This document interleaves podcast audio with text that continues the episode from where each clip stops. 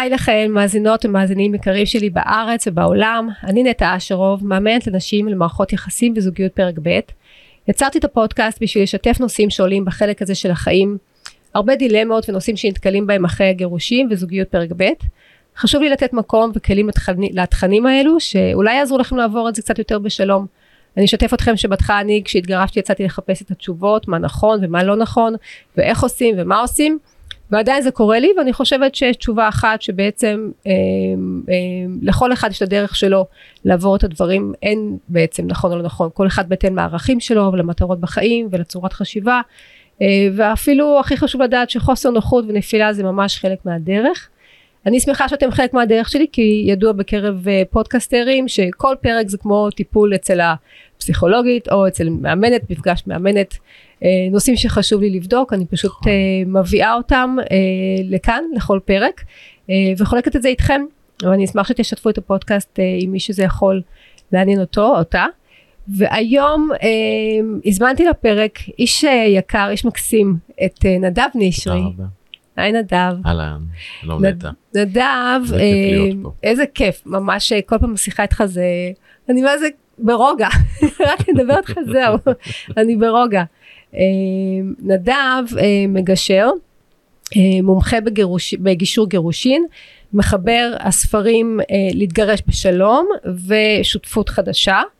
ונדב גרוש, נשוי פרק ב' ועם שתי בנות, אבא לשתי בנות. נכון. זהו, זו הכותרת, נכון? זה הבסיס. אוקיי, יופי. אז אה, קצת אני ככה אספר, בחרתי לעשות פרק נוסף אה, בעצם איתך כמגשר, בנוסף לפרק 15 היה לי פרק אה, גם עם מגשרת ועורכת דין. בשיחה איתך הרגשתי משהו מאוד רגוע, מאוד חומל, מאוד מקבל את הכאב ואת הקושי שנמצאים האנשים שבאים אליך בנקודת זמן הזו. ובעיקר הרגשתי ממך את התקווה הזו שאתה נותן לצלוח את המשבר אה, למרות שיש כאב אפשר למצוא מנגנון שיעבוד, אה, שיעבוד ביחד. נכון. מוצאים אותו. אתה עוזר, אותו. אתה עוזר לאנשים למצוא את המנגנון הזה. אני חושב שבסופו של דבר מוצאים אותו ברוב המוחלט של המקרים שההורים שהתגרשו בסוף הם מגיעים למקום טוב. אז השאלה היא לא האם נעבור את הגירושין בשלום, נעבור את זה. השאלה היא רק כמה זמן יעבור ואיך נעבור את התהליך. מבחינתי המטרה היא לעזור להם מראש לבנות תהליך שיהיה כמה שיותר מהיר, קל, נעים, נוח, בונה, מעצים להם ולילדים. להתמודד עם ה... יש קושי, אבל יש את הקושי ההכרחי ויש את הקושי שהוא לא הכרחי. ואתה עוזר למצוא את הקושי שהוא, למצוא את, ה, את הלא הכרחי. בדיוק, ואם משהו לא הכרחי, להתמודד עם השם. אז לא נשתמש אוקיי, אז אני תכף ממש ניכנס באמת לתכלס איך אתה מייצר את המרחב הזה. אמ, אני ככה אוהבת להסתכל על השלבים של אחרי הגירושים. אמ, אני לוקחת את זה מהעולם של ה... אמ, של אמ, כמו אמנות אה, קינצוגי, כמו האמנות היפנית.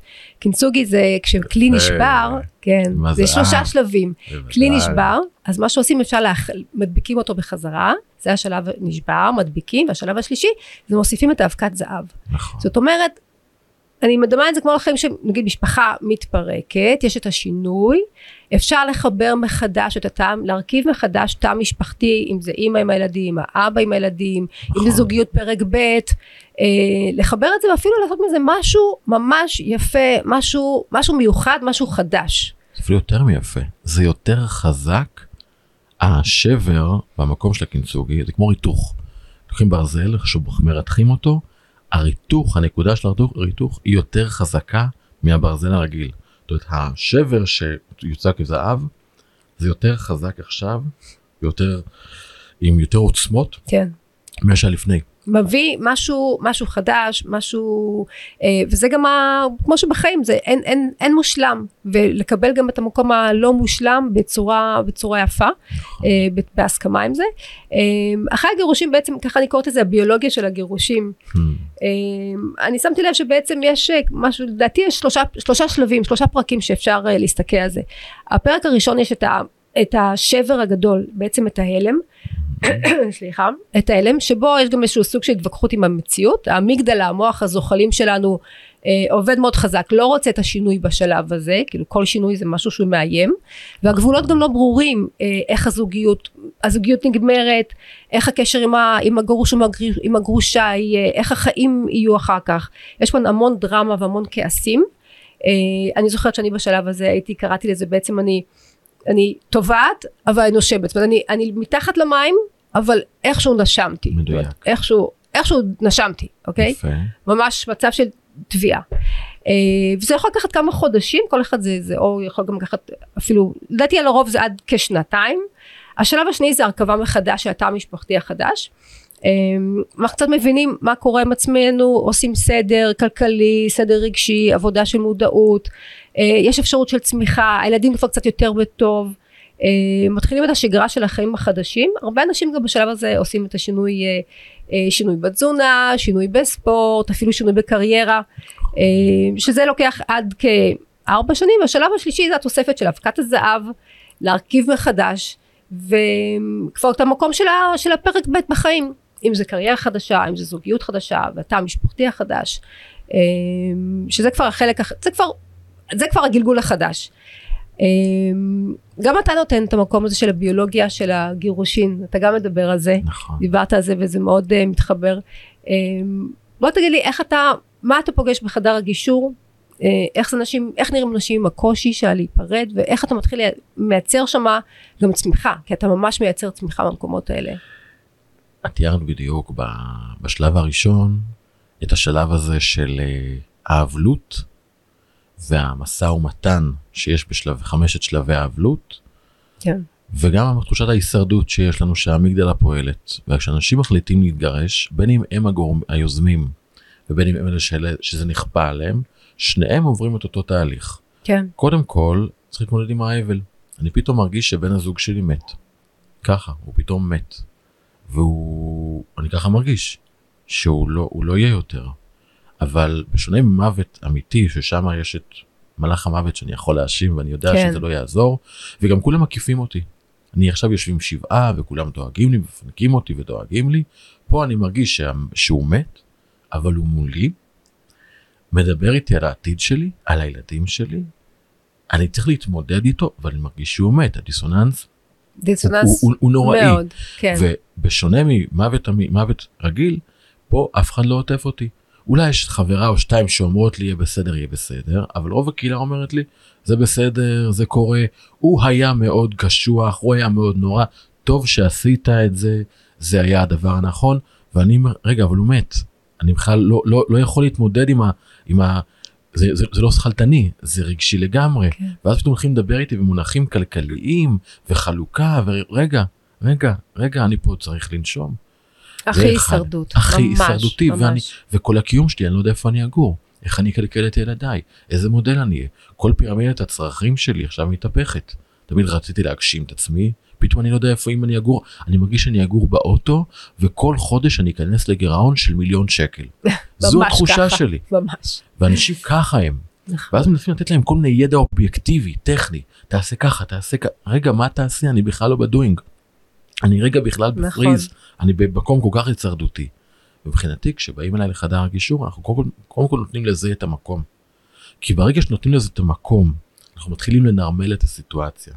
ואנשים במקום הזה לא צריכים שנדלג להם על הקשיים, הם צריכים לדעת שהם קיימים, ואם אנחנו, אנחנו יודעים שהם קיימים, אפשר להתמודד איתם. אם אני חושב שהם לא קיימים, שזה טכני, אז אתה אז- נותן בעצם מקום לשני בני הזוג להביא קודם כל את כל הקשיים האלה. אני נותן מקום. זה שאני נותן מקום לא בהכרח שיקחו אותו. אבל אוקיי. זה שאני נותן מקום נותן את הלגיטימציה. אז יש מקומות שבהם אני מאפשר את השיח ומתחילים באמת לדבר על מה היה, בעיקר על מה יהיה, כי גם אני תמיד אומר אין, אין לי מכונת זמן. אז אי אפשר לדבר על האחורה, אין לי איך לחזור אחורה, קדימה אפשר. אבל זה שיש מרחב בטוח, מוגן, חסוי, שאפשר לדבר על הכל, זה קודם כל נותן לי איזה הכרה בתחושות שלי. ואם יש לי הכרה בתחושות שלי וברגשות שלי, אני יכול להתקדם הלאה. אם אין הכרה בנרטיב שלי, במקום שלי, בצרכים שלי, אני לא אתקדם. ואז אנשים, אנחנו מוצאים אותם במאבקי גירושין של שנים, רבים על כלום, על אלף, אלפיים שקל שהם גם ככה שרפו. שרפו אצל- העורך דין. בדיוק. כי רק בגלל שלא היה את המקום הזה שמישהו אומר לי, אני מבין אותך. שמישהו שאל אותי, מה שלומך? הדברים הכי בסיסיים שאדם שעובר שבעה, אנחנו מדברים איתו עליהם, פה, שזה המשבר הכי גדול בחיים של האדם, הוא כולו בסטרס טוטאלי כל כן, הזמן, כן. סטרס מאוד מאוד חמור, סטרס הישרדותי, כל הישרדותי. ה- המערכת הביטחון הקיומי, המשמעות בעצם מתפרקת בדיוק. כרגע. ואז אנשים לא אומרים לו, תנשום, אומרים לו, תתקוף. איזה מין דבר זה? כן. זה היום. אז אני כן. בא למקום, מביא אותו למקום, ונותן להם הרבה כלים, גם בספרים שלי ובאתר ובכל מקום שבו אני יכול בפודקאסט, כל מקום שבו אני אני נותן את הידע. כי ברגע שנותנים לאנשים את היכולת לשלוט על החיים שלהם, לנרמל את הסיטואציה להם ולילדים שלהם, אנחנו מתחילים לדבר במקום של לא לפגוע בילדים, שזה נורא ואיום, אנשים באים אליי ואומרים, אנחנו רוצים לבוא לגישור כדי לפגוע כמה שפחות בילדים. זה נוראי בעיניי. מי רוצה לפגוע בשערה מהראש לילד שלו? כן. אנחנו רוצים להעצים את הילדים.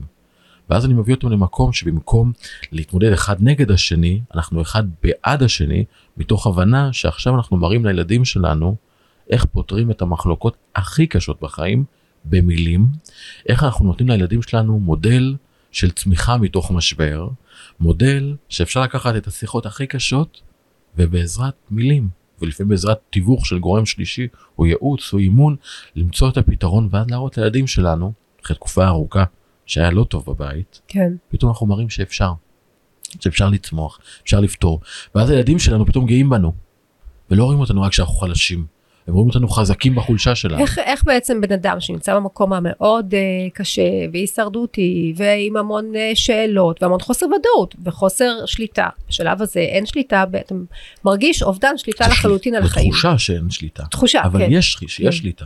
כן. אתה לגמרי יכול לבחור איך אתה פועל. יש את המשפט הנוראי, צריך שניים לטנגו. שאומר שאם הצד השני לא רוצה לדבר איתי יפה, אז בוא נלך להילחם. זה אוקיי. משפט נוראי ושגוי. מספיק אחד כדי להחליט שהמערכת היחסים ההורית אחרי הפרידה תלך למקום של הידברות. אחד. כי אם אני בוחר, וזו תמיד בחירה, לבוא תמיד בהתנגדות כן. אחד כן. לשני, אחד לעמוד מולו, תמיד תהיה האנרגיה תהיה מוקצנת. כל מפגש מייצר פיצוץ. אם אני אחליט לבוא מהצד שלו ולהחזיק אותו בצד, ותמיד שהוא יבוא, אני אתן הכרה בקושי שלו, אני, אני מבין את הקושי שלך, כן. אני מבין את הכאב, הוא הגיוני, אבל אני לא מסכים איתך, ובוא עכשיו נעזר. בצד שלישי, זה המקום של הגישור, כדי לייצר הידברות, אז אני נותן הכרה בסבל שלו, אבל אני לא בא אליו לעימות. כן. זה דבר אחד שאנחנו יכולים לה- לעשות. הדבר השני שאפשר לעשות, וזה בתוך תהליכי אימון, אתם עושים את זה הרבה, זה לדבר על העתיד. כן. לא לצפות שהצד השני, מה שלא הפכתי אותו בגיר... בנישואין, הוא לא הפך למי שרציתי שהוא נכון, יהפוך, כן. זה גם לא יקרה זה בגירושים. גם לא יקרה בגירושים, בדיוק, אז בואו לא נצפה לזה, בואו נצפה למשהו אחר. ואם משהו אחר אז משהו שאני לא יודע מהו. הוא יהיה אחר, אבל אני כן יודע שהוא חייב להיות יותר טוב ממה שיש לי עכשיו. זה, זה כבר, אחרת אני לא אסכים לו. ואיך אנחנו עושים את זה? אנחנו מדברים על העתיד. מדברים על מה אני רוצה שיהיה, לא מה היה, מה אני רוצה. אני שואל את השאלות של מה ייתן לך ביטחון, מה ייתן לך יציבות, תחושת הגשמה, אושר, אושר ממש ככה. איזה מודל את רוצה להיות לילדים שלך? איזה מודל את רוצה להיות לעצמך? אלה לא שאלות של מה היה, אלה שאלות של מה יהיה. וזה גם זה כתוב לי על היד, תמיד לשאול, מה זה? וואי, תשאל. יש לך אה, קעקוע? תשאל. תשאל, זה הכי חשוב. אני שואל את השאלות, לאן אתה רוצה להגיע. כן. זאת אומרת, אתה, את אתה? בעצם אה, עוזר לאנשים, אה, למי שמגיע לך, להרים את הראש מהביצה שנמצאים בה. מהמערבולת הזאת. כי. התחושה הזאת שאת מדברת על, על צלול נכון. הזה, כן. הרי זה מערבולת. מערבולת. מערבולת- שסוחפת, ושוב, בתחושת. החוסר אונים הזאת. ואנשים במערבולת הם חושבים שהדרך, יש כאלה, אני אחדש, אם מישהו טובע, הדרך לצאת מהמערבולת היא לא. להיאבק מהמערבולת, היא לצלול והמערבולת תוציא אותו. כן. היופי בתהליך נכון זה שאנחנו יכולים לקבוע איפה המערבולת, איפה, איפה אני אצא. אבל אי אפשר להיאבק. אנשים, אנשים שמנסים להיאבק במערבולת, להילחם, לצאת, הוא לתקוף, אמר לי ככה, והוא עושה בדיוק. ככה. הם ו- פשוט טובעים. אוקיי. הם טובעים יותר, והילדים שלהם, שזה הכי נורא, רואים אותם. אז אתה אומר, מספיק פה אפילו אחד שמצליח לשנות את, ה, את המערכת יחסים, את בדיוק. הדינמיקה, בדיוק. את ההסתכלות. אחד מבני הזוג שמצליח להעלות את השיח, בדיוק. מספיק, תמיד אני שומע שיח על הנרקסיזם.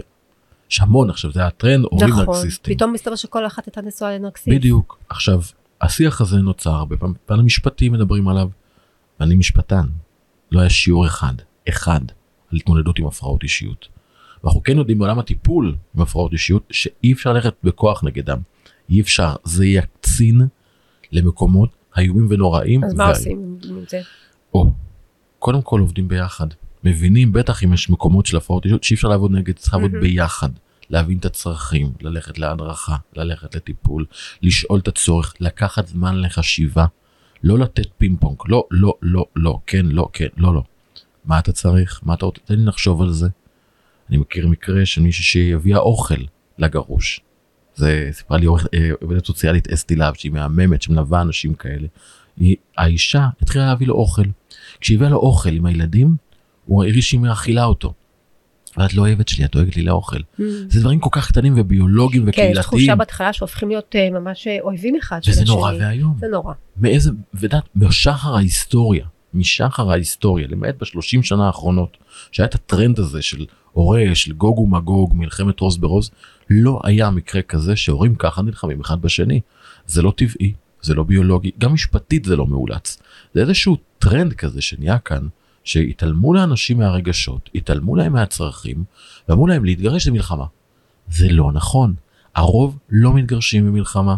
הרוב מתגרשים בטוב, אנחנו רואים את זה בכל הנתונים הרשמיים. בכולם. זו בחירה של ההורה, של ההורים. האם הם הולכים למלחמות, או שנותנים מקום לביולוגיה שלהם ולצרכים הרגשיים שלהם, רגע לנשום, רגע לטפל בעצמם. וברגע שהם מבינים את זה, אז זה נהיה להם מאוד קל. ואז הם יכולים ממש להתגאות בעצמם.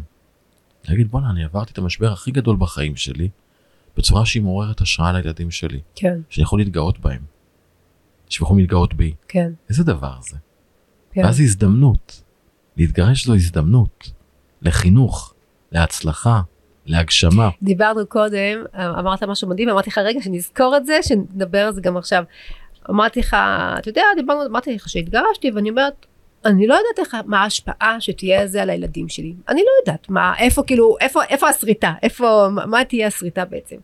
ואמרת לי, איך, ת, תספר, ת, איך הסתכלת, שאלת אותי שאלתי בעצם. אם ההורים שלך היו נשואים. כן, אמרתי כן. שכן עד גיל. נכון, עד גיל. שאני, עד גיל 35, וכשהייתי בת 35 הם שאלתי התגרשו. האם זה ש... אז הוא גדל בבית להורים כן, נשואים. וחוץ מזה שחזור קטן. והם צילקו אותך קצת ההורים? או שהגילו היה מושלם? אני אומרת, לא צילקו, אבל אתה יודע, אתה רואה בכל משפחה דברים היו. שכן, דברים שלא, נכון. שכן הייתי לוקחת את זה כדוגמה, זאת או דברים אומרת זה שלא. שההורים גדלו כן. באותו, לא, גדלו אותנו משהו. באותו בית, לא מבטיח לנו שהם לא, ש- שלא- לי צילקו אותנו. באיזשהו מקום. זאת אומרת כל הורה מצלק את הילדים שלו באיזשהו מקום, כן. לא רק הגירושין.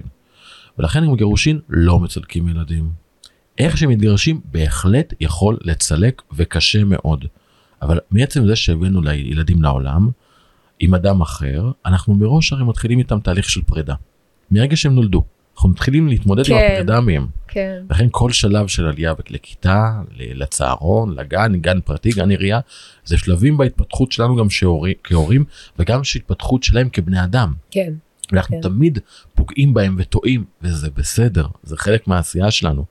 הרבה פעמים על הורים שהתגרשו יש להם המון נקיפות מצפון על הנזק שהם עשו לילדים שלהם. כן, אבל אנחנו לא, כהורים אנחנו עושים נזק. כהורה גרוש, אתה נהיה עוד יותר מודע לכך. ואז אתה יודע יותר, יותר כשאתה עם הילדים, כשאת עם הילדים, להיות כל הזמן במודעות שאני איתם. שאני, את הזמן שיש לי איתם, אני אעשה אותו הכי טוב. ואז בעצם אנחנו הורים יותר טובים. אני לא לוקח כלום כמובן מאליו. כל דקה, אני יכול להגיד עליי, כל דקה עם הבנות שלי, זה קדוש. אני לא עובד כשהם איתי, אני דואג להיות איתן, אני שם את הטלפון בצד, אני שם את הטלפון בצד כל הזמן. אגב, זה אחד המחלות הכי קשות שלנו, זה הטלפון. כן. זה. זה להרחיק אותו כל הזמן. ובטח עם הילדות. הגירושין הפכו אותי, אותי לפחות, להורה הרבה יותר טוב. אני חושב שזה בכלל יכול להיות לכל הורה. כי בעצם אנחנו בוחרים בהורות, מתוך מקום של מודעות, בתוך תהליך של משבר, הרי אני יכול לבחור, אגב זה הכי זול, הכי קל, להגיד אני לא רוצה להיות עם הילדים שלי. אני אבוא פעם ביומיים, פעם בשבוע, לבוא לראות אותם לכמה שעות ולא להלין אותם, זה, זה הכי קל. אבל אני בוחר, בוחרת להיות ההורה, המודל. ואז הם רואים אותי, בוחר בהם. כשאני כבר יודע מה זה ילדים, אני יודע מה זה קריירה, אני יודע מה זה אילוצי החיים, איזה הזדמנות זו. זה רק עניין של פרספקטיבה. כן, כל דבר, עניין של פרספקטיבה, איך מסתכלים, התפיסה מאיזה מקום מסתכלת על הדברים. נכון. אמ, מזכיר לי את, אה, את ויקטור פרנקל, באדם מחפש כן, משמעות. כן. אתה יכול לבחור, את הכל אפשר לקחת לנו, רק את האפשרות איך אנחנו הס- איך אנחנו מפרשים את הסיטואציה. שזה בטח בכל התהליך של הגירושין, אנחנו יכולים לבחור איך מסתכלים על הדברים. בדיוק. אמ, אתה דיברת על זה שאתה רואה בעצם את הזוגיות, בוא נדבר רגע גם על, ה, על איך מייצרים צמיחה ודוגמה לילדים, אה, גם המקום הזה של אה, כשמתחילים את הפרק, את החלק הנוס, השלישי של, החי, של המשבר של, של הצמיחה אחר כך, חלק אה, הפרק ב' של החיים, אם זה פרק ב' גם בזוגיות, איך אפשר לראות את הזוגיות החדשה, את החיים החדשים שההורים Mm. אה, בוחרים, איך אפשר זה- לראות את זה כמקום צמיחה גם לילדים, או איך בכלל מנגישים את זה לילדים. Mm. טוב, אני חושב שקודם כל זה באמת מאוד תלוי, קודם כל באיך תהליך הגירושין נעשה, ומה קורה אחרי. כי אם התהליך נעשה בגישור, בתוך הידברות וחברות, ובאמת בתוך התהליך ירדנו לפרטים הכי קטנים.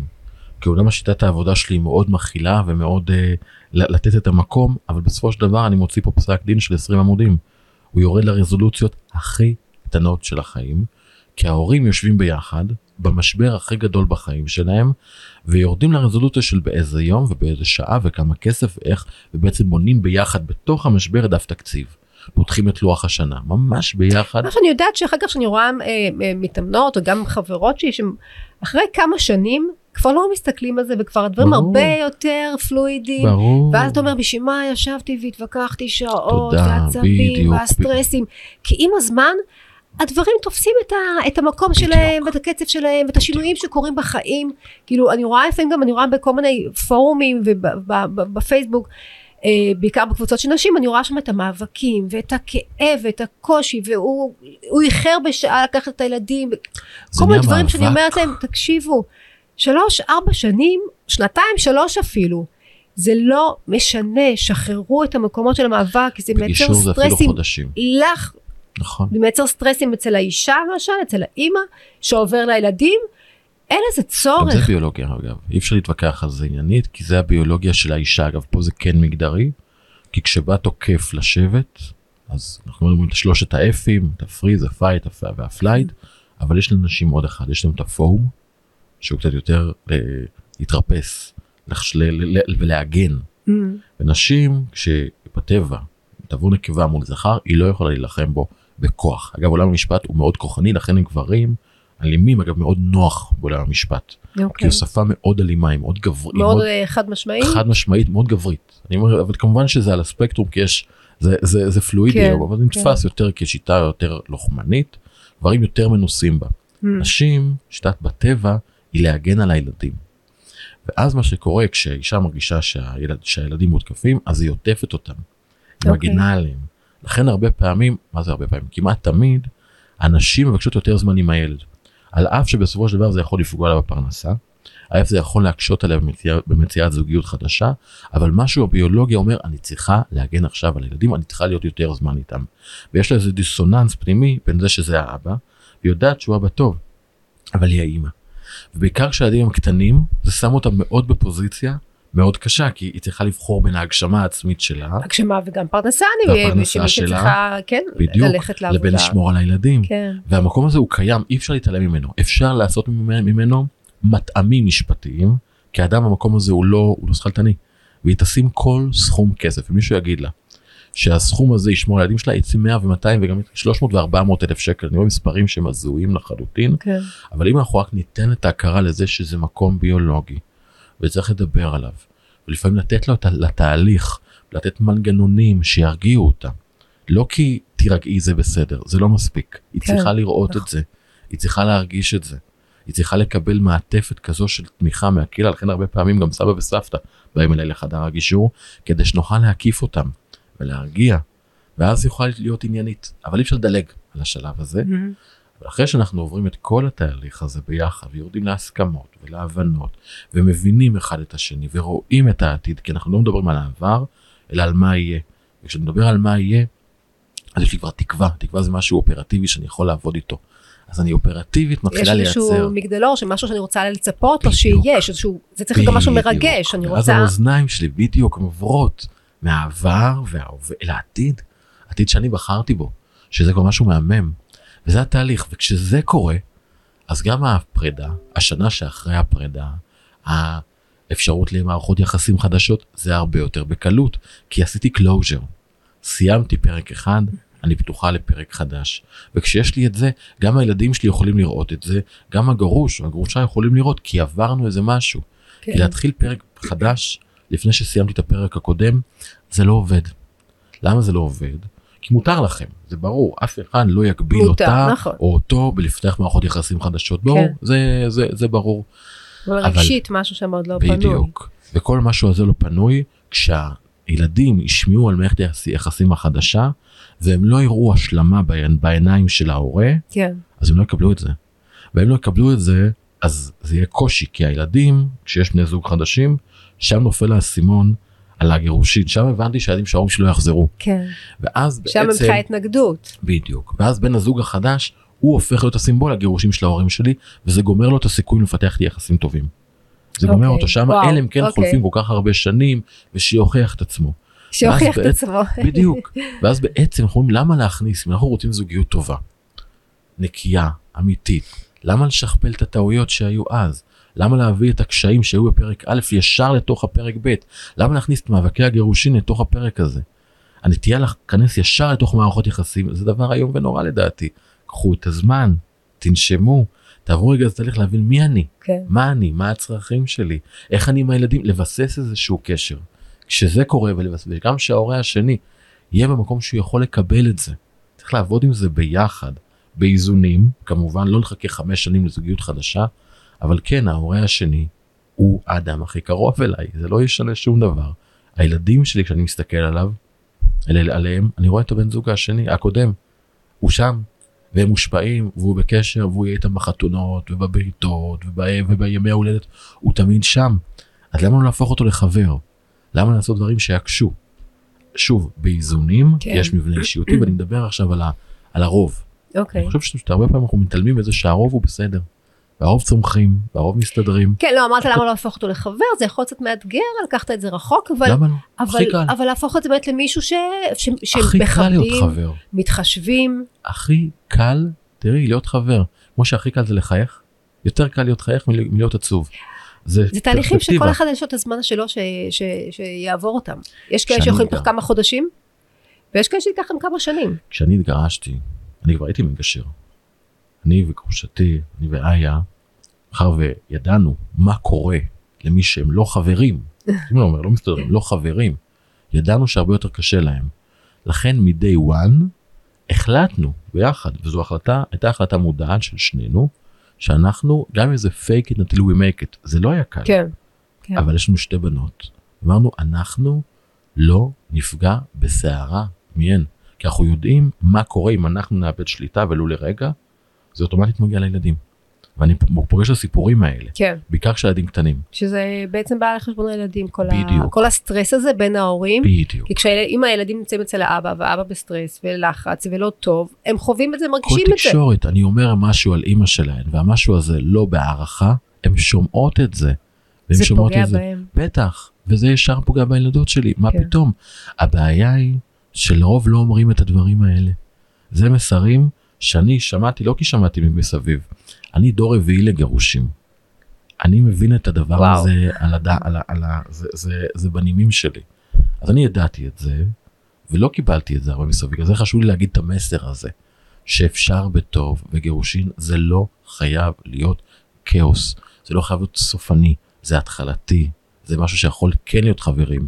אנחנו משנים את התקשורת הזוגית וההורית, אנחנו מפרידים אותה, הופכים אותה לתקשורת הורית נטו. זה לוקח את הזמן, אבל אם הנקודת יעד שלנו היא כן להיות חברים, אחרי שיעבור הזמן ויעבור הכאב, אני לא אומר כן, לכל זה החיים שהוא פצע לזייף. שצריך להגליל, להגליל. חד משמעית. לוקח זמן. חד משמעית וזה בסדר וקחו את הזמן. אבל המטרה היא לא צריכה להיות שתי עולמות. כי שתי עולמות זה ילדים גדלים בשתי עולמות. זה צריך להיות עולם אחד שעובד בשיתוף פעולה עם שני ההורים בשני הבתים. בגלל זה תמיד אני מקפיד להגיד הבית שלי ושל הילדות והבית של אימא והילדות. לילדות שלי יש שני בתים ובשתי הבתים הן צריכות להרגיש הכי בנוח. את יודעת שאלתי את הבת שלי לא מזמן, הרבה שנים כבר, תגידי איך זה לגור בשתי בתים? היא עליי ככה בעיניים כאילו מה אתה רוצה אבא? מה זה שאלה לי- הזאת בכלל? רגיל. אוקיי, אמרתי לה איזה תשובה טובה. כן. רגיל. ואני כמובן עם דמעה כי כל נקודה כזאת היא, היא, היא כי זו החלטה שאני עשיתי כן. אני ואימא שלו עשינו החלטה באמצע החיים שלהם תחילת החיים שלהם היא אומרת לי, רגיל. איזה יופי, זה נרמול, זה נרמול, כן. זה הסיפור פה. ואיך אתה מצליח להביא את זה בתוך ה... ב... ב... שוב, זה, זה תהליך, כי הרי בהתחלה זה, יש את התוהו ובוהו הזה, נכון. אבל השאלה אם, אם, תראה, אני מניחה שאנשים שמראש באים לגישור, אז באים מראש באים עם איזושהי תפיסה ש... ש- לא, מכות אין- אצלי. אין- אה, לא, כן? באים יש. לי המקרים הכי קשים היום. אלה הקשים דווקא, אלה שקל, זה ברור שהם מגיעים. אוקיי, כי הם יודעים שהכי טוב זה בגישור והכי טוב ככה לילדים. היום יותר ויותר מקרים קשים מגיעים, כי גם אם מישהי או מישהו אם נמצא עם אדם עם הפרעת אישיות או קושי, הוא יודע כבר שבית המשפט זה לא המקום. אני רוצה להזכיר שלפני שנכנס החוק להסדר התדיינויות ב-2017, החוק שמאלץ אנשים לשמוע על הליכי גישור, כל שנה היו נרצחים ילדים על ידי הוריהם בהליכי גירושים, יואו. כל שנה. אנחנו שוכחים את זה. יש את המקטרגים על החוק, על הגישור, אומרים לנו, אתם לא מבינים. אוקיי. לפני זה, ואני הייתי שם. כל שנה, ואני אומר, חבר'ה, אתם לא מבינים, התהליכים משפטיים הורגים פה ילדים. וואו, כי ההליך המשפטי, מישהו ניצח, ואז הצד השנייה, הילדים זה הניצחון שלך, אז אני אפגע בך הכי כואב. איך? בילדים. זה הכל קרה שם. ואז בא נכון, המחוקק ועצרו נכון. את זה, וזה מאז לא קרה.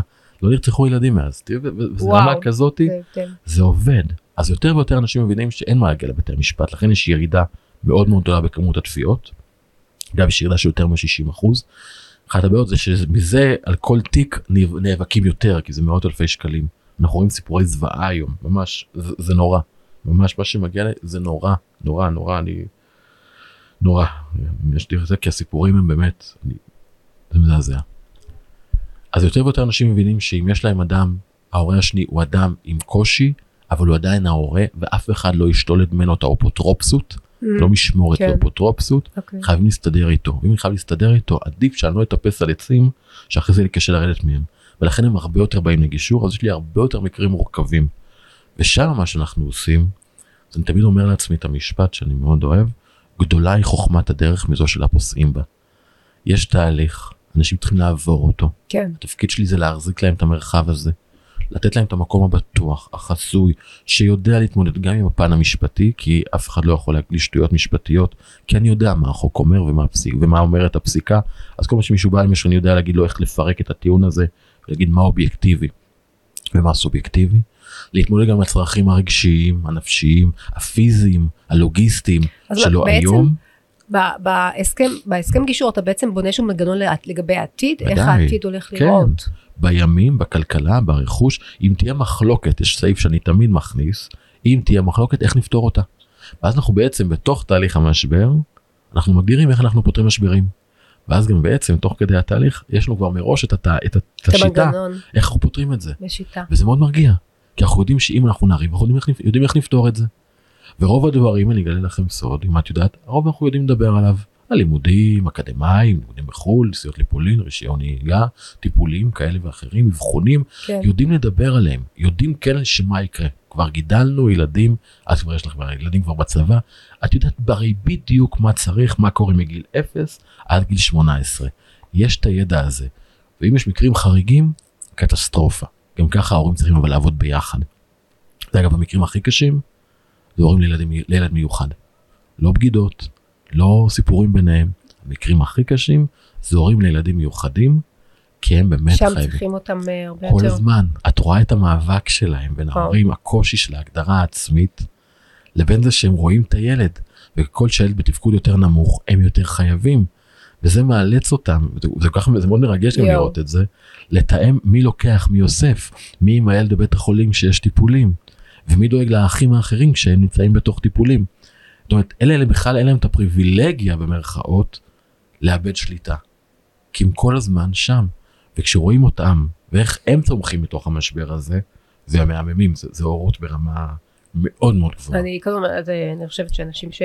זה אנשים מיוחדים. מאוד מאוד מיוחדים. מאוד ורואים אנשים שלא תכננו וגם בתוך התהליך הזה כי כל מי שמסיים אותו בהצלחה וזה הרוב המוחלט שבאים לגישור והרוב מסיימים באמת בהצלחה כי נותן להם את ההזדמנות מאמינים בהם כהורים אומרים להם זה הדרך שלכם אתם תבנו אותה ביחד בתוך דיאלוג ומתמודדים עם הקשיים מגדירים את המטרות שלהם ביחד מגדירים את המטרות האישיות שלהם כל אחד לאן הוא רוצה להגיע ואז מתחילים לייצר פתרונות פרקטיים. כי ברגע שמתמודדים עם הביולוגיה ושמים אותה, אותה בצד, אז זה טכני, מי לוקח, מי אוסף, כמה כסף עולה קוטג', איך משלמים אותו, זה מאוד טכני, זה לא צריך לריב על זה שנתיים. וברגע שמוצאים את הפתרונות ש... שכל צד, פתרונות לצרכים שכל צד מעלה, בדיוק, כי אם אני מבין. שכדי שלי יהיה טוב, אני צריך שלך יהיה טוב, וכדי שלך יהיה טוב, אני צריך שגם לי יהיה טוב, זה בא ביחד, זו הבנה, אה, מבינים את זה מהר מאוד. הבנה עמוקה שצריך להגיע מהרגע אליה. שנותנים לזה את המקום, כן. הם ישר מבינים את זה. כן, מבינים את זה ורואים את זה. כי ברגע אמרת שזה- שמורידים את הצד השני שהוא לא יהיה אויב שלהם, כן. אם אני יושב עם אויב אני לא רואה את זה. אם אני יושב עם שותף, אז אני רואה את זה. ולכן אני מושיב אותם מראש כשותפים, לא משני צידי השולחן. החדר העבודה שלי הוא לא חדר משפטי. זה חדר כמו אצלך, זה, זה שולחן עגול, זה קורסאות שיהיה נוח, כמו סלון ביתי. נכון. שיהיה לכם נוח, שיהיה נעים, שיהיה הרבה אוויר, שיהיה אור. תוכלו להרגיש בנוח כי זה ביולוגיה, בואו נוריד לכם את הסטרס. תורידי את הסטרס לאנשים, הם יעופו, יהיה להם טוב. צריך להוריד את הסטרס, קודם כל. ברגע שזה קורה, אגב, זה מהר מאוד. בגלל זה תהליך גישור זה שלושה ארבעה מפגשים. וואי, סדר גודל של נשמע, חודש, אה, חודש וחצי, קצר. כבר עם גט. זה. זה הסדר גודל. רק שנבין את הפרופורציה לעומת האופציות האחרות, כי ברגע שלוקחים בשבוע שבועיים הראשונים, מהרגע שהם באו, מורידים את הסטרס, מנרמלים את הסיטואציה, הופכים את זה לפרקטי, נותנים להם אפשרות לדמיין איך העתיד שלהם יכול להיראות, עתיד שהם בוחרים בו, אז בעצם מהלך כל הזמן, בעצם אתה נותן להם להסתכל על, ה, על החזון שלהם, על נכון. העתיד שלהם, לשם אתם רוצים נכון. להגיע, ובדרך תנטרלו את כל הרעשים שיש לכם, תתמודדו כדאי, איתם. תתמודדו איתם, אני בשאלות. אני כל מי שיש לי בשיחות ההכנה שלי, כן, לפני אני אומר להם, יש לי, הקלטתי את השיחה הזאת בפודקאסט שלי, עשיתי כן. פרק מה אני אומר לזוגות שבאים לחדר. ואני אומר להם איך לקבל ייעוץ. אומר להם קודם כל למצוא מישהו שהם יכולים לסמוך עליו, שתמיד יאהב אותם, שיש שם משענת, שלי תלך לטיפול, אנשים שהולכים לטיפול, לאימון, לטיפול, כן. לכל אחד, זה, זה ממש, אה, זה קריטי, ממש, ממש, אני יכול להעיד על זה ממקור ראשון. כל מי ש... כי אני פשוט רואה אותם. מי שמטפל בעצמו בתוך התהליך, מצליח לבטא את הסטרס הזה, כי סטרס גם יוצא במילים. זה נשימה, זה אוכל, זה הליכה, זה פעילות גופנית, כן, וזה מילים. מי שמוציא את זה בחדר טיפול, לא מוציא את זה מול הפרטנר שלו. מי שמוציא את זה מול הפרטנר שלו, הפרטנר שלו נאלץ להגיב, ואז זה, זה, זה כן. מחול שדים. כן. מי שמוציא את זה בחוץ, יש לו הרבה יותר יכולת הכלה אלא לעצמו שמה, יש, ולאחר. פה, יש באמת הזדמנות גם לעבור תהליך עם עצמך, אני זוכרת שאני התגרשתי על זה, אחותי אמרה לי, אה, אה, עכשיו יש לך הזדמנות אה, להכיר את עצמך, תגלי נכון. מי זו נטע. ואני זוכרת שבהתחלה אמרתי לעצמי, על מה היא מדברת, לא רוצה, מה להכיר, אני נט, נטע, נכון, נטע זה נטע, לא, על מה את מדברת, למה את חשוב. אומרת לי תכיר את עצמך? כל כך חשוב. היה לי כל כך קשה להבין בכלל מה, לא מי ידעתי על שהולך מה לטיפול, מדברים. אני אעשה לך את זה כי זה פרסומת, כי זה עובד. מי שהולך לטיפול ולאימון בתהליך גישור, חוסך עשרות אלפי שקלים. עשרות אלפי שקלים, חד משמעית. כי כשאני יודעת היום שיש דברים שמפעילים אותי, שזה נקודות, כפתורים שלוחצים על הכפתור הזה, זה מפעיל אותי, זה מייצרת לי איזשהו משהו, איזשהו אנטי, איזשהו סטרס, אני יודעת שזה שלי, אני יודעת שהכפתור הזה נכון. הוא קשור אליי, ואז ולא בהכרח. הוא קשור לצד השני. נכון. ואז אפשר ואז לבחור, בדיוק, ואז יש אפשרות בחירה. ואז יש לי כוח. רק הבעיה היא, מה זה, כאילו לא בעיה, אבל בתוך האפשרות בחירה הזו זה גם, אה, אה, אני לוקחת, יש לי המון אחריות. זאת אומרת, האחריות שלי היא פה להחליט במה אני בוחרת. יפה. ו- זה ענק. וכן, אני חושבת שרק זכות. בתהליך באמת של אימון, של טיפול, אפשר להגיע לתובנות האלה ולעומקים האלה של הצורת חשיבה, של מודעות. נכון. אני רוצה להגיד שגם בגישור, כי אנחנו עושים את זה, אבל תהליך הגישור הוא מאוד קצר. אני חושב שלעשות את זה נכון, זה צריך ללכת גם לטיפול. ואז כן. אני אומר, אני הולך ליועצים, זה היועצים הטובים. ויש גם את היועצים הרעים. קודם כל זה האינטרנט. אנשים מקבלים מידע באינטרנט, באינטרנט, אבל מידע באינטרנט הוא שגוי, כי הוא לא מיועד עבורם. גברים ונשים מראש רואים מידע שונה. ברשתות החברתיות כל הרעשים, הדברים הרעים עולים כן, למעלה. כן. כי מי שרע לו צועק הכי חזק. אגב, אלה יועצים, אגב, הכי פחות טובים. מי שהתגרש הכי ברע, צועק הכי חזק. כן. צרת רבים נחמה טיפשים. ככה זה מרגיש. נכון. כאילו יותר אנשים יעשו את הטעויות שהם עשו, הם ירגישו יותר בנוח בעצמם. אבל זה טעות, כי אני לא לומד להתגרש ממי שהתגרש רע. אם נכון. אדם הלך וויתר על הסמכות ההורית שלו, וזה ככה, ופנה לבתי המשפט שיחליטו משפט, עבורו, כן. הוא לא המודל שלי. אני אחמול עליו, אני אחבק אותו, אבל אני לא אלמד ממנו לגדל את הילדים. אם יש לי חברים טובים שהתגרשו בטוב, והם שותפים של ההורה השני, והילדים שלהם הם בריאים בנפשם וברוחם, איתם אני אתייעץ, ממש עשה לך רע ואני צריך לבחור. וכמובן, שאני גם מסביר איך להתייעץ משפטית, כדי לדעת איפה יש חוק ויש פסיקה, כי איפה שיש חוק אז זה משהו שהוא אה, ברור וידוע אבל אין הרבה חוקים יש רק חוק יחסי ממון וחוק האפוטרופסות שאומרים שבעצם כל הסוגיות של המזונות והרכוש חלקו של הילדים והחינוך ובריאות וגיאוגרפיה זה לא משפטי זה ערכי וערכי זה פסיקה כל מקרה לגופו mm. לכן אני לעולם לא יודע מה התוצאה. בבית משפט אתה אומר זה מישהו אחר מחליט בשבילך. בדיוק ואתה לעולם לא תדע מה הוא מחליט לעולם לא ולכן אף אחד לא יתחייב לך על תוצאה אף אחד לא יגיד לך מה יהיה ייתנו הערכות אבל מה זה הערכות זה החיים שלי זה הילדים שלי.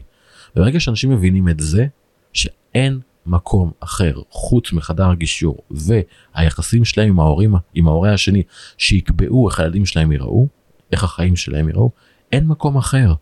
ואז הם משחררים, משחררים את המקום המשפטי הזה לוקחים את השליטה על החיים שלהם ואז הם מצליחים כי אין אפשרות אחרת.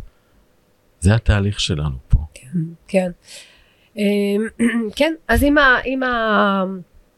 יחד עם הבחירה יש את ה... יש אחריות שיש לה דברים טובים ויש דברים, זאת אומרת יש פה המון הבנה שבעצם הדברים הם, הם, הם בידיים שלנו גם ברגע שקורה איזשהו מקרה שלא בשליטתי ברגע שזה קרה זו השליטה שלי מה אני עושה עם זה מה נכון, אני בוחרת איך אני בוחרת נכון, להתייחס לזה. כי מה לעשות הבאנו ילדים לעולם אגב חקרו את זה רבות לאורך השנים והסתבר לה, הסתבר ככה, באמת זה היה מחקר מאוד מעמיק, הסתבר שילדים אחרי שנולדו לא חוזרים לרחם.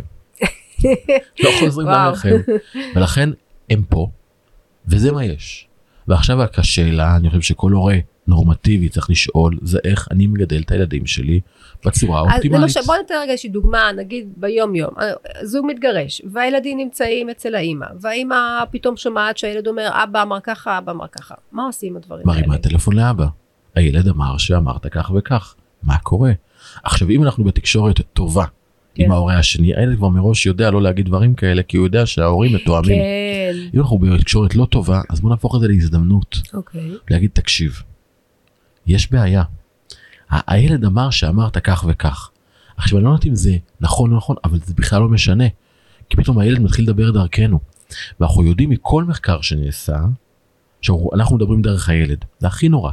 כי כל מחקר כן. שנעשה מראה שהדבר שהילדים שההורים שלהם התגרשו הכי גרוע עבורם והכי הם לא רוצים זה שההורים ידברו דרכם. כן. כי אני חצי אימא חצי אבא. הכי גרוע שיש. ממש. ולכן אנחנו יכולים להגיד רגע תקשיב יש פה נקודה בוא נהפוך את זה להזדמנות בוא, בוא נראה איך אנחנו פותרים את זה שנהיה מתואמים ותמיד להושיט את היד. עכשיו כשמישהו עושה את זה זה נקרא טכניקה של מידה כנגד מידה טכניקה שהוכחה על ידי זה שלאורך מערכות יחסים ארוכות היא הכי טובה. אנחנו כל הזמן מושיטים את היד ואומרים אני עושה עבורך דברים טובים אתה הורה אני רוצה להרים לך את ההורות. אבל אם אתה תוקף אותי אני תוקף באותה מידה. אבל זה קורה במקביל. מה זאת אומרת? יש לנו הזדמנות עכשיו לדבר על הילד אני אומר לך תקשיב בוא נדבר על הילד. בצד השני אתה אמרת לי משהו לא טוב אני אומר לך תקשיב זה מאוד פגע בי אני עוצר את זה אני לא רוצה להיכנס לך למילים אם הוא עשה עבורי הנגדי משהו אז אני יכול להגיב באותה מידה זה למי שנדבר בפן המשפטי אבל אני לא מקצין לעולם ואני כל הזמן במקביל עובד בכמה חזיתות ותמיד מגיש את היד לשלום, תמיד מדבר, תמיד מציע בוא נלך להדרכה, בוא נלך לטיפול, בוא נעזר, אני צריך תמיד גם לשמור על קשר עם המשפחה המורחבת. כן. סבא וסבתא הם נכון. חלק מהמשפחה, אנחנו צריכים את החברות שלהם. הם גם תמיד יהיו סבא וסבתא. הם לא בהכרח אשמים בזה שההורים יתגרשו, יש סבא וסבתא לילדים. בדיוק. פעם הייתי באיזה שבת תרבות, היה קשה, ובסוף ניגש לאיזה אדם בן 70, שבר לי את הלב. ככה תופס לי את היד, מחזיק ורועד, ואומר לי, אני, הבן שלי התגרש, והיה מאוד מאוד קשה, והם נלחמו, ואז הבן שלי מת. אוי. ואני לא רואה את הנכדים שלי. אוי. שבר לי את הלב. כי הרבה את המלחמות האלה, את המלחמות הגירושין, לאנשים בכלכלה היום אין את הכסף להילחם משפטית. זה ההורים מממנים את זה, סבא וסבתא. Mm. כשהם לא מבינים שמה שהם מממנים זה נזק אדיר לנכדים שאחרי זה לא יהיו איתם בקשר. אם הנכדים ידעו שזה מה שהם אומרים להם, איך הדברים מגלגלים. זה, זה נורא, בגלל זה גירושין זה ארבע דורות. כי המודל שלי, מההורים שלי, אם לא יראו לי זה גם זוגיות טובה, זה ההזדמנות של פרק ב'. פרק ב' מאפשר לי גם להראות הורות טובה עם ההורה של הילדים, וגם זוגיות טובה עם מי שאני בוחר, וזה לא חייב להיות אותו אדם. ויש פה הרבה הזדמנויות, ומי שלא לוקח אותם, זה כל כך בקלות מזיק לילדים. עושה להם נזקים שהם לא מתגברים, ואז אנחנו רואים את זה אצל הנכדים. כן. אבל צריך פשוט להגיד לאנשים שזה אפשר. ויש כל כך הרבה מודלים, אני וזוגתי, אנחנו גרים הרי קומה מעל קומה. לה יש את הילדים שלה, לי יש את הילדים שלי. אנחנו לא מערבבים, הם, הם המון ביחד, סופי שבוע ביחד, יש ימים, פעמיים לפחות בשבוע שהם ביחד, כן. אבל לכל אחד יש את החדר שלו, את הבית שלו, הוא קרוב, הם יכולים לבחור. לעלות, לא לעלות, לרדת, אנחנו גם עובדים ביחד, אני ונוגה. מדהים, וואו, אומרת- ש- מצאתם לכם את המנגנון שעובד לכם טוב. בדיוק, כי ידענו שלחבר ביניהם, גם שאנחנו מגשרים ומבינים ויודעים תקשורת, לשים ילדים, לחבר ביניהם בכוח, זה מייצר הרבה קושי, Mm. זה מייצר הרבה דילמות, זה מייצר הרבה קשיים. ולמקום הזה אנחנו רוצים למנוע את זה מהם. לתת להם את כן את המודל של זוגיות, וכן של הורות. והורות זה רק אני ואיה, רק עבורי.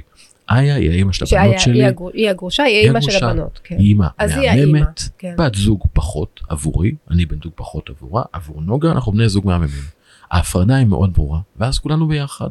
ואז אפשר גם לעשות ארוחות ביחד, מפגשים ביחד, ו- וליאור הבן זוג של, של איה, הוא, הוא נפלא בעיניי, ואני אני לא טוב בחשבון, אז הוא ישב עכשיו עם דפנה ואז עשה את השיעורי בית בחשבון. מהמם, וואו, זה ככה זה, וזה קל. בגלל זה הרבה יותר קל להיות חבר, מאשר לא כן, להיות זה חבר. קל יותר. בדיוק. זה נשמע שזה קל. זה קל, זה ככה, כי עוברים, והיה קשה, אני לא אגיד שזה ישר היה קל. היה קשה, היה הרבה בכי והרבה דמעות, אבל תמיד ידענו מה היעד.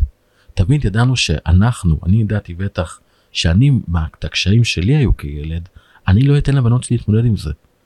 וברגע שיש את האווירה, את ההבנה הזו, זה אפשרי. ופשוט צריך להגיד את זה לאנשים. אז זאת אומרת, גם יש שם שמאבקים, וזה באמת אני רואה, אני רואה הרבה פעמים, אני רואה מסביב, כש- כשיש מאבקים, אז זאת אומרת, מצד אחד לנהל את המאבק מה שצריך לנהל אותו, ולא לא להסלים אותו, ומצד נכון. שני גם לתת את ה... את ה נגיד, אם. אם הוא מבקש הבן זוג להחליף סוף שבוע, או מבקש זה, אין בעיה. כל מה שיותר. במקביל לנהל את זה, לא, לא לעשות את זה. ב... ובתוך אם יש מנהל מהליך משפטי שתמיד צריך לסיים אותו. תמיד צריך, זה תהליך משפטי המטרה שלו להסתיים, היא לא להישאר שם ולהגיד את זה תמיד. אה, יש איזושהי היאחזות, אנשים איכשהו אולי איכשהו נאחזים, זו גם טכניקה אה, לא טובה מי שלא יודע אולי. להיפרד, יש מנגנונים של. אופי, של אנשים שהקונפליקט מגדיר אותם. יש, כן. יש אנשים שלא התחילו ככה, אבל עם הזמן, ככל שמתוך המלחמה, המלחמה מגדירה אותם, הם לא כן. יודעים להתמודד בלי המלחמה. כן. בעיקר עם אישיות מורכבת. ואז אלה זה קטסטרופה, יש מקרים כן. שאנחנו אומרים רק נקווה שהילדים יגיעו לגיל 18, שישתחררו מהוריהם. זה המלחמות המשפטיות Mm. האלה, זה נורא. אבל מספיק שהורה אחד מבין את זה ואז זה יסתיים. אחד שמבין שלטנגו צריך שניים, כדי שלא יהיה טנגו מספיק הורה אחד שמחליט שאפשר לסיים את זה בטוב, ואז הוא משנה את דרכ- דרכיו, והוא מאלץ מתוך זה שאני משנה את ההתנהלות שלי, אני מאלץ גם את השני לשנות. זה לוקח אבל את הזמן. כן. ודבר אבל מאוד חשוב לכל מי שמתנהל מול ההורה השני במצבי קיצון, זה לעולם, אבל לעולם, לא להגיב לגופו של אדם.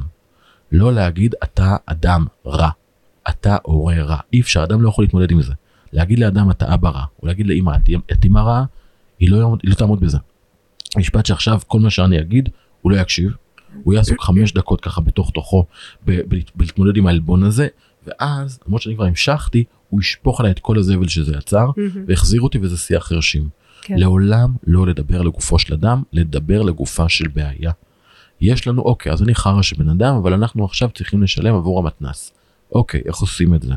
יש לנו עכשיו, אני, אני אימא נוראית, אני אבא נוראי, אבל הילד שלנו עכשיו הוא במצוקה. מה עושים עם זה?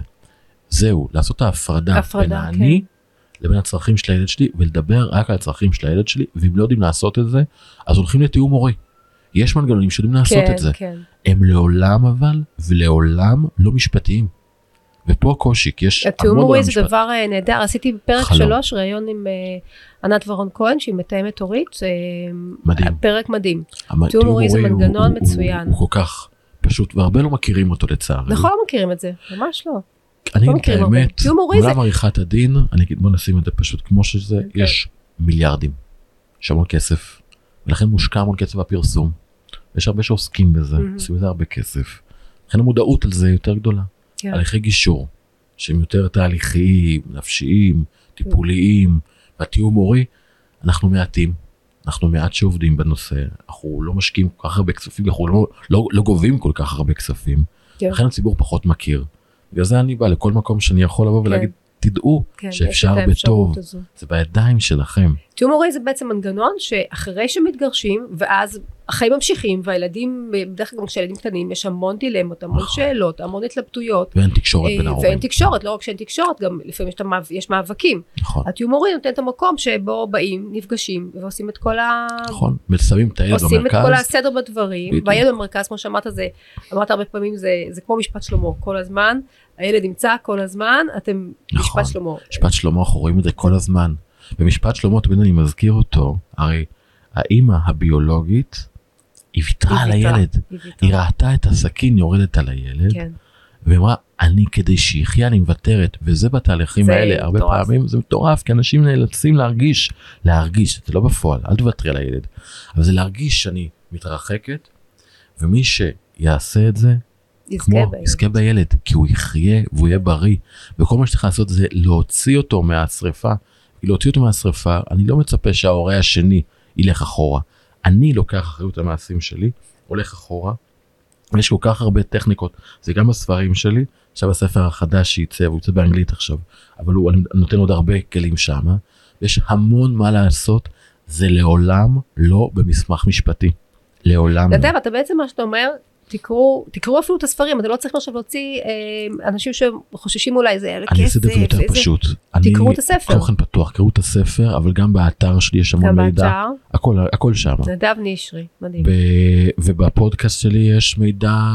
ובספרים ובסרטונים, אני קוד פתוח, זה חיי אדם, זה, זה לא סתם, זה שליחות אה, עבורי, אז אני לא, לא זה, זה לא, תקחו את זה בחינם, רק קחו, כי ברגע שלבן אדם יש את הידע, איך הוא יכול לנהל את החיים שלו, איך לשמור על הילדים שלו, אני את שלי עשיתי.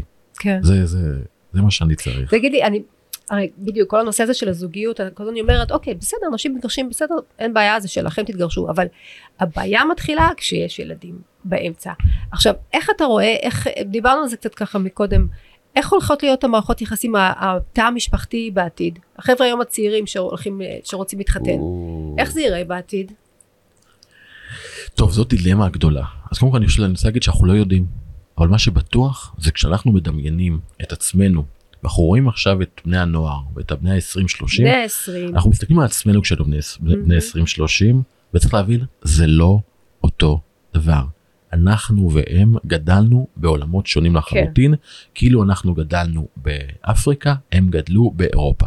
זה היום כזה. זו מציאות, זו מציאות, אנחנו נמצאים במציאות משתנה, גם על זה עשיתי פרק עם uh, תמיר הופמן, על ה, איך המערכות יחסים ואיך העולם מסביב שמשתנה כל הזמן, ואיך הכל נמצא בכף היד בטלפון, הכל, הכל זמין, הכל גם מאוד מדויק לנו, זאת אומרת, אני, נכון. אני מקבלת פרסומות מדויקות והן לא. מתפשרות, ואז אני באה הביתה לזוגיות, ורגע, בזוגיות לפעמים צריך להתפשר, נכון, צריך להתחשב בעוד מישהו, זה לא רק מה שלי נוח וכאן ועכשיו. נכון. וזה באמת דור אחר שגדל עם. ה, עם הזמינות, הכל זמין, הכל עכשיו, הכל איך שנוח לי. מצד אחד, מצד שני גם יודעים הרבה יותר להתחשב, הם יודעים אבל לעבוד ביחד, הם הרבה יותר חברתיים, הם הרבה יותר מוצלחים מאיתנו, אני, סליחו זה אה, אחרת, כן, אבל נכון. הם הרבה כן. יותר מוצלחים, הם הרבה יותר מתאימים, אנחנו פה דור ביניים, אנחנו מבולבלים קצת בין מה שקורה פה נכון. מסביב, הם יותר יודעים, הם גדלו לתוך זה. בדיוק, אז לפעמים אנחנו יכולים לא לבוא ולהגיד להם, אלא קצת ללמוד מהם, לא קצת עם ענווה, זה שאנחנו הגדולים לא אומר שאנחנו החכמים והצודקים, הם יודעים יותר טוב מאיתנו הרבה מאוד, ואז אנחנו יכולים להסתכל ולהגיד אוקיי מה המגמה. קודם כל המגמה היא שיש הפרדה בין זוגיות והורות, זה לא בהכרח עובד ביחד, לכן הורות משותפת צומחת מאוד, אנחנו מגדלים ילד ביחד, לא בהכרח שאנחנו מתחתנים איתו. יש לנו את האהבה ויש את ההורות. יל- ילדים זה כבר לא חובה. משפחה מרובת ילדים זה לא חובה, אנחנו יודעים ממחקרים שנעשו שכמה שפחות ילדים יש להם, אנחנו נותנים חיים יותר טובים לילדים, לאו דווקא בגלל הכמות, פחות ילדים, יכולים, יש לנו יותר משאבים, יש לנו, כן, לנו יותר משאבים נכון, לתת להם, רגשיים, הסתם. אה, כלכליים, זמן. אנחנו מתרחקים גם כן, אנחנו כיהודים מתרחקים מהשואה, ככל שהזמן עובר, פחות הצורך לעשות עוד ועוד ילדים, הם כבר לא רואים כמונו, הם לא מחוברים לאדמה, הם אנשי העולם הגדול, לכן מה שאנחנו רואים עכשיו זה צמיחה של מעבר לחו"ל, נוודים דיגיטליים אני פוגש הרבה, Mm, בהסכמי זוגיות, בהסכמי גירושים, הם גרים בכל העולם, כן. בכלל משפטית אגב זה שאלה שלמה, כי למי יש סמכות שיפוט? העולם הולך למקום שאנחנו תמיד עוצמים את העיניים, מסתכלים למה שאנחנו מכירים ולא מבינים שהכל משתנה. הכיף שלי ואני מאוד אוהב את התהליכים האלה והם גם מרתקים אותי, כי בחדר הגישור רואים הכל.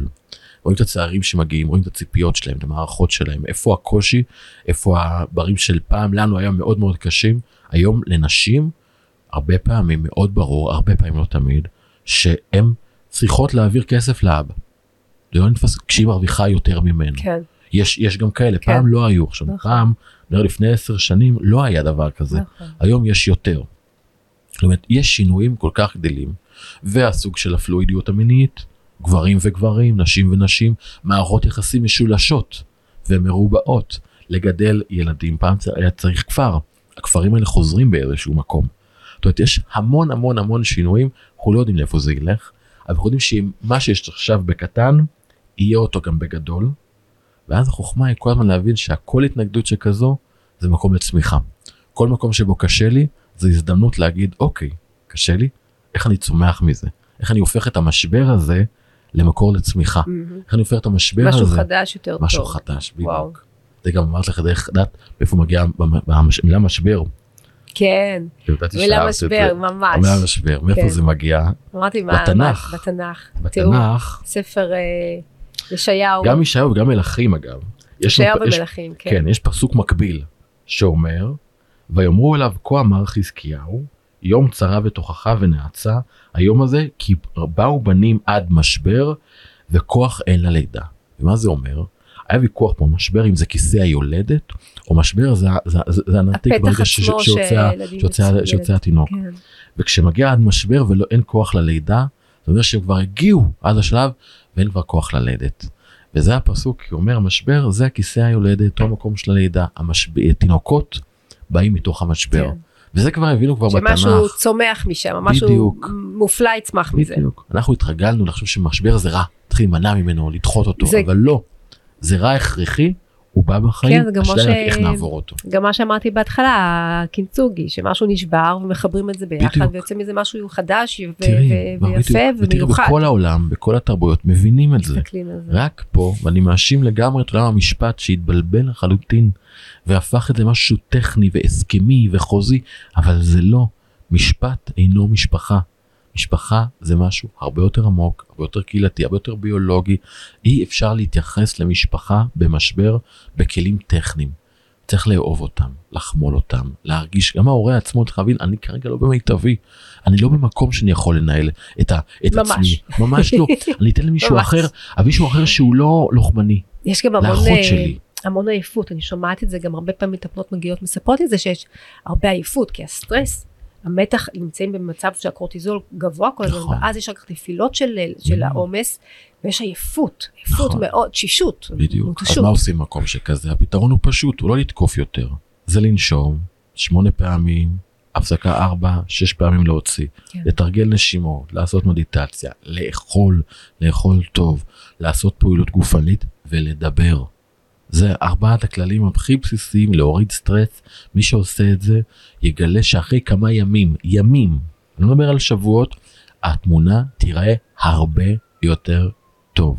יהיה לה זה לבנות את המנגנון, אה, מנגנון חדש של, אה, של מקור הכוח שלי, אם זה. לשבת עם חברה ולדבר, האוקסיטוצין, ההורמון, ה- הורמון האהבה, הורמון החברות מופרש, אנחנו נמצאים עם נכון, אנשים. להתחבק, להתחבק, להתחבק המון, כן. מוציא המון אקציטוצין, כן. בדיוק, בגלל זה אני בחדר גישור מציע לכולם, כן. מי שרוצה חיבוק מקבל. גם פה נפגשנו ואנחנו לא לוחצים יד, באת נתת לי חיבור, ואתם לא, זה כאילו, זה, זה במקום אחר, זה להיות במקום ה- המכיל. נכון, אני חושב שאנחנו עובדים עם כזו אנרגיה, גם את שעובדת עם אנשים גרושים, העבודה עם האנרגיה הזאת היא גם לנו, אנחנו גם בני אדם, והמקום הזה של לדעת שאנחנו עובדים פה במקום של לב אל לב, ובאמת אכפתי, ולדאוג לאנשים, אז זה גם בשבילנו, החיבוק הוא גם בשבילי אני מודה, כן. יש בזה משהו מאוד לדעת שאנחנו, שאנחנו ביחד בתהליך הזה, גם לגעת. אני איתם, כן. זה, זה כזה משמעותי. זה, טוב אני מאוד אוהב את העבודה אמרתי, אני יכול לדבר על. זה, אה, אז הנה, אני חושבת שאנחנו כבר אה, ממש אה, בסיום, נגענו ב... זה היה מהר. מה? זה היה מהר, זה היה מהר מאוד, לגמרי, ממש. באמת מהר. הנה האולפן לפי זמן אולפן אני רואה שאנחנו כבר לקראת סוף הפרק אז ככה. דיברנו ב, בשלושה שלבים של הביולוגיה של הגירושים של קודם כל הפירוק של התא המשפחתי וההבנה שבגישור אפשר לכתוב ספר חוקים חדש שכל צד מקבל את המענה לצרכים שלו בלי נכון. מלחמה אה, צרכים כלכליים צרכים רגשיים והמקום הזה של לקחת אחריות על העתיד שלך אה, ולא ששופט או בית משפט מחליט בעצם בשבילך. נכון. אה, ולחבר מחדש, החלק השני זה לחבר מחדש את החלקים, המון עבודה של מודעות. אה, זה תהליך של, של מודעות, זה תהליך של למידה, זה לוקח זמן, זה לוקח זמן, אין מה לעשות.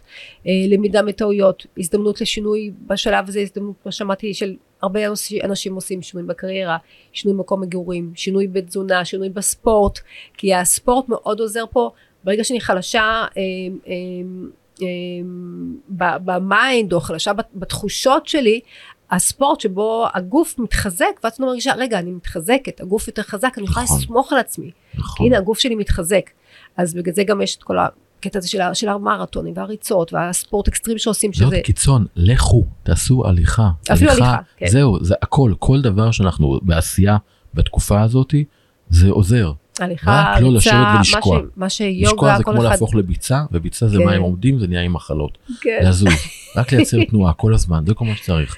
ואם אנחנו החברים של ההורים שמתגרשים, לדאוג שהם יהיו בתנועה, לדאוג. ללוות אותם, להיות איתם, לחבק אותם, ויהיו בתנועה.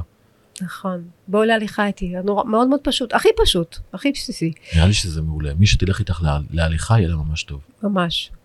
אה, ותוספת של החלק, והחלק השלישי זה החזון, והחיים החדשים, וזוגיות פרק ב', אה, והגשמה של, כמו שאת אומרת, אנחנו מסתכלים על המגדל, בונים מגדלור, הרצון להגשים חלומות ורצונות, וגם הרבה פעמים זה מתחבר לאנשים של גילאי, לקראת סוף, סוף שנות ה-40, תחילת המשבר הזה, והכבר התאוששות. אה, כשהילדים כבר יותר גדולים, כבר בצבא, כבר אחרי צבא, זה גם מתחבר למקום הזה שבו כבר אנחנו ממש מתחילים את החלק השני של החיים, כי הילדים כבר עוזבים את הבית, או קצת פחות נכון. צריכים אותנו, ושינוי, יש פה המון המון שינויים בחיים שקורים בשלב הזה, נכון. ולהסתכל זה על זה כמקום של אפשרות לייצר משהו חדש, משהו נכון. שרוצים, שתמיד רצינו שיהיה, להסתכל על זה נכון. כעל הזדמנות. נכון. אה, זה המקום שבו, בגלל זה, השלבים שבהם אנשים מתגרשים, זה מחובר לשלבים האלה בילדים. השלב הראשון זה כשהם תינוקות, שם כן. הרבה מתגרשים. כן, השלב השני זה שילדים בני 10, 12, שהם יותר עצמאים, ואז אנחנו מסתכלים רגע איפה אני, פחות צריכים אותי. השלב השלישי זה כשהם עוזבים את הקן. זאת אומרת, כן. אלה שלושת השלבים שבהם כן. אנחנו רואים שאנשים מתגרשים יותר ויותר, ובמצב הכלכלה של היום, בתרבות של היום, עם אפשרויות שאנשים חיים יותר זמן, כן, אז לכן זה גם במקומות האלה גם אחוז הגירושין גם כן עולה. ומאחר וזה קיים וזה נוכח, השאלה היא רק לא האם זה יהיה או האם זה נכון או לא נכון, זה כבר לא שאלה, הרכבת כבר יצאה מהתחנה. השאלה היא איך נעשה את זה בצורה הכי טובה, שנייה המודל הכי טוב לעצמנו, לילדים שלנו, כן. שנהיה מאושרים, שיהיה לנו טוב. אנשים מתגרשים לא כי הם רוצים את הרע, הם רוצים שיהיה לנו טוב. כן, למה ללכת ישר לרע? לכו לטוב, נכון, זה כל כך, תעשו זה כל כך לכם את פשוט. הטוב. תעשו לכם את הטוב. וואו, זה באמת, כשמסתכלים על זה ככה, זה באמת נהיה מאוד פשוט. כי אני מבין שיש לי עכשיו קושי, אני יכול להתמודד איתו, אני מבין שזה ביולוגיה, אני מבין שזה תהליך, יש לי לגיטימציה לזה, ופה גם עצמי, אני קודם כל, אני נותן לגיטימציה לכאב שלי, אני גם דואג שהחברים שלי ולהקיף את עצמי בסביבה שנותנת לגיטימציה לחברים שלי, מרחיק מעצמי את כל מי שהוא פוסט טראומטי מגירושין, לא כי אני לא חומל אותו, אלא פשוט אני לא רוצה את הטריגרים שלו, אני מרחיק, אני מקיף רק את עצמי באהבה, בחברים, במשפחה בתמיכה. שתומכת, ואז אני הופך לתהליך הזה למקור לקפיצה, והילדים שלי אחרי תקופה ארוכה, שהם ראו קושי בבית, פתאום רואים הצלחה, הם רואים כן, שאפשר. והם לומדים ש- שזה חלק מהחיים, נכון, איזה כן. דבר זה? כן, זה רק. פרספקטיבה. כן. אה, אז נדב, אותך אפשר לפגוש, מה שאמרנו, אה, יש לך אה, שני ספרים שהוצאת, להתגרש בשלום. נכון, השלישי. בדרך שאני גאה בו מאוד, זה. קישור כאומנות לחימה. אה, וואו. זה באנגלית או שזה... אז הוא יצא באנגלית. הוא יצא באנגלית קודם יופי. בהמשך הוא יתורגם גם לעברית, אבל אנחנו, בגלל שאנחנו עובדים היום, אנחנו עובדים בכל העולם בעצם, אז זה כבר קצת לצאת החוצה, כי יש את השיטת עבודה שפיתחנו, זה המון המון עבודה בחדר הגיש- הגישור, בהרבה מאוד תהליכים שעשיתי, התפתחה שיטה, מדהים. אנחנו עובדים הרי בכל הארץ, כן, ו- כן. ו- ו- ובחו"ל. נדב נישרי מגשרים, ככה כן. זה נקרא, אפשר למצוא אותך ב... ב- כותב את הצוות שלי, יש לי שישה מגשרים שעובדים אצלי יואו, במשרד, איזה יופי. ואנחנו בכל הארץ. אז. אנחנו גם תמיד נפגשים בשעות ובזמנים שנוח לאנשים. יש ילדים קטנים, בדרך כלל צריכים להיפגש או בבוקר, או בצהריים, או בערב, אז תמיד זה בנוח להם, ואנחנו מצומת כוח בצפון, נהריה, ועד באר שבע בדרום, בכל מקום אנחנו עובדים. מדהים. אה, ואני אה, אשמח שתשלחו לי אפילו במייל או באתר שלי נטע אשרוב, תשלחו לי הודעות, תשלחו לי אה, דברים שאהבתם, דברים נושאים שהייתם רוצים שאני אעלה בנוסף הפרקים, אני מאוד שמחה לקבל את המיילים, את ההודעות מכם ותגובות, ותדרגו את התוכנית שככה גם אנשים נוספים יוכלו להאזין לפודקאסט. אז נדב, המון תודה. תודה היה, לך. היה מרתק אה, האמת גם לי, גם. למדתי המון ממך פה, גם איך את עושה את הפודקאסט ואיך את מנהלת את זה, אני ועושה את זה בחיוך ובמקצוענות ועם הרבה הבנה, אני. מאוד מעריך את זה. תודה, תודה, זה כיף. אז אני מאחל גם כן לך, אם תתני להתפרץ. אה, אני מכיר הרבה אנשים בתחום הזה, אבל יש הרבה אנשים טובים, יש אנשים שהם הם פחות, כי, כי מאוד קל, נגיד בעולם הגישור, עולם הטיפול מאוד קל להיכנס. אבל יש אנשים שהם באמת לומדים ומקצוענים ועושים את זה באמת גם מאהבה גדולה וגם הרבה יכולת ואת כזו. אז אני באמת מציע לאנשים לבוא אלייך, כי את גם תודה. מקבלת אנשים כמתאמנים, ושיבואו ושיצליחו, ותמשיכי לעשות טוב בעולם. אתה יודע, אני ממש אה, עושה את זה מ- מ- מההגשמה שלי, כאילו אחרי שעברתי משהו כזה, אני יודעת שזה לא פשוט, אני יודעת שאפשר לעשות את זה, אפשר לבחור איך לעבור את זה, ואני מאוד, אה, מאוד רוצה לעזור לאנשים שרוצים לעבור את הדרך הזו בצורה כמה שיותר טובה. אז יאללה תתקשרו לנטע, ממליץ. יאללה, תודה נדב. בבקשה, תודה רבה, תודה שהאזנתם.